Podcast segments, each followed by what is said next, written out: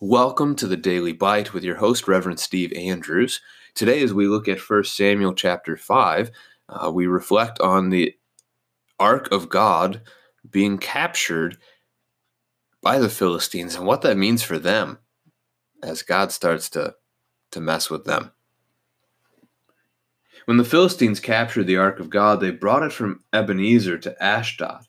Then the Philistines took the ark of God and brought it into the house of Dagon and set it up beside Dagon.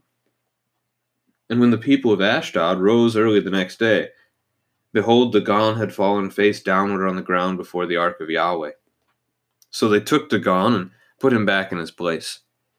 But when they rose early on the next morning, behold, Dagon had fallen face downward on the ground before the ark of Yahweh, and the head of Dagon and both his hands were lying cut off on the threshold. Only the trunk of Dagon was left to him. This is why the priest of Dagon and all who enter the house of Dagon do not tread on the threshold of Dagon and Ashdod to this day. The hand of Yahweh was heavy against the people of Ashdod, and he terrified and afflicted them with tumors, both Ashdod and its territory. And when the men of Ashdod saw how things were, they said, The ark of God of Israel must not remain with us, for his hand is hard against us and against Dagon our God. So they sent and gathered together all the lords of the Philistines and said, What shall we do with the ark of the God of Israel? And they answered, Let the ark of the God of Israel be brought around to Gath. So they brought the ark of the God of Israel there. But after they had brought it around, the hand of Yahweh was against that city, causing a very great panic. And he afflicted the men of the city, both young and old, so that tumors broke out on them. So they sent the ark of God to Ekron but as soon as the ark of God came to Ekron, the people of Ekron cried out, They have brought around to us the ark of the God of Israel to kill us and our people. They sent, therefore, and gathered together all the lords of the Philistines, and said, Send away the ark of the God of Israel, and let it return to its own place, that it may not kill us and our people. For there was a deathly panic throughout the whole city. The hand of God was very heavy there the men who did not die were struck with tumors, and the cry of the city went up to heaven. So, a question to jump right into the text, especially for our little ones is Dagon a god? As Christians, we believe that there is only one God the Father, the Son, and the Holy Spirit, the Trinity. We have trouble defining what that really is because it's a little beyond our understanding. Um, we have one God and three persons. We don't believe there are any other gods, even though the world does. And the world has all kinds of gods, of false gods that it worships. But they're false, they're fake, they're not real. And Dagon is among the list. Dagon is the god of the Philistine people, a false god that they worship, and so they have captured the throne of God and they bring it back to this temple of Dagon.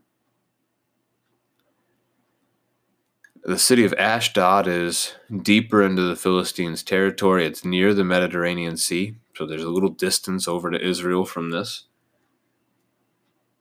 They set the ark in their temple, right next to the idol of their god.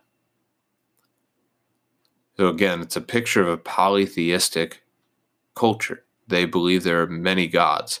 And so, as they capture the symbol and sign of one of those gods, they decide, let's put it in our temple. Now we've got two gods in our temple. Except they wake up the next morning and their false idol has bowed down before the throne of the one true king. It's a really impressive thing. God has done this, but it is true that all of creation when we think of the actual creation around us, the earth and all it contains, all of creation worships the Lord.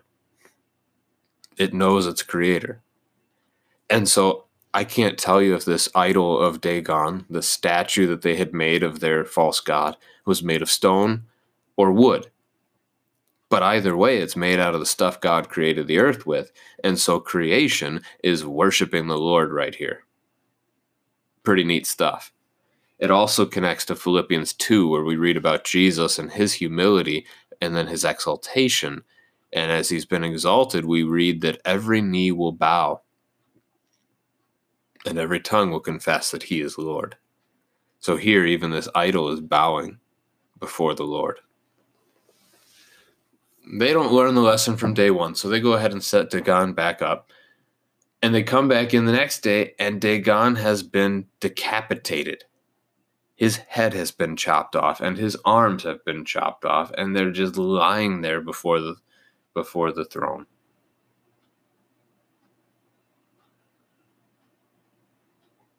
the torso is is before the throne and the the other parts have been placed on the threshold which makes the people think that the threshold is somehow um, it's something they became superstitious about and put it that way this is an ancient warfare symbol i mean this is the kind of thing you would do to your enemy on the battlefield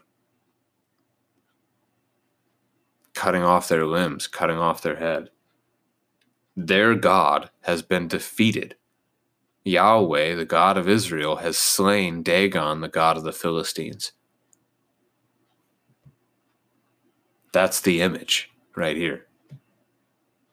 In verse 6 now that Dagon is out of the way, God is now fighting against the Philistines. He is afflicting them um, because they have sinned against him. Now they they realize what's happening. Verse 7, they say the ark of the God of Israel must not remain with us. Now, a question we can ask one another, what should they have done? How should they have responded to this situation?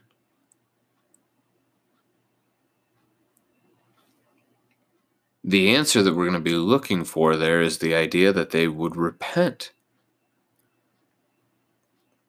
But they didn't necessarily have to give up the ark per se, probably did, but the the result should have been faith.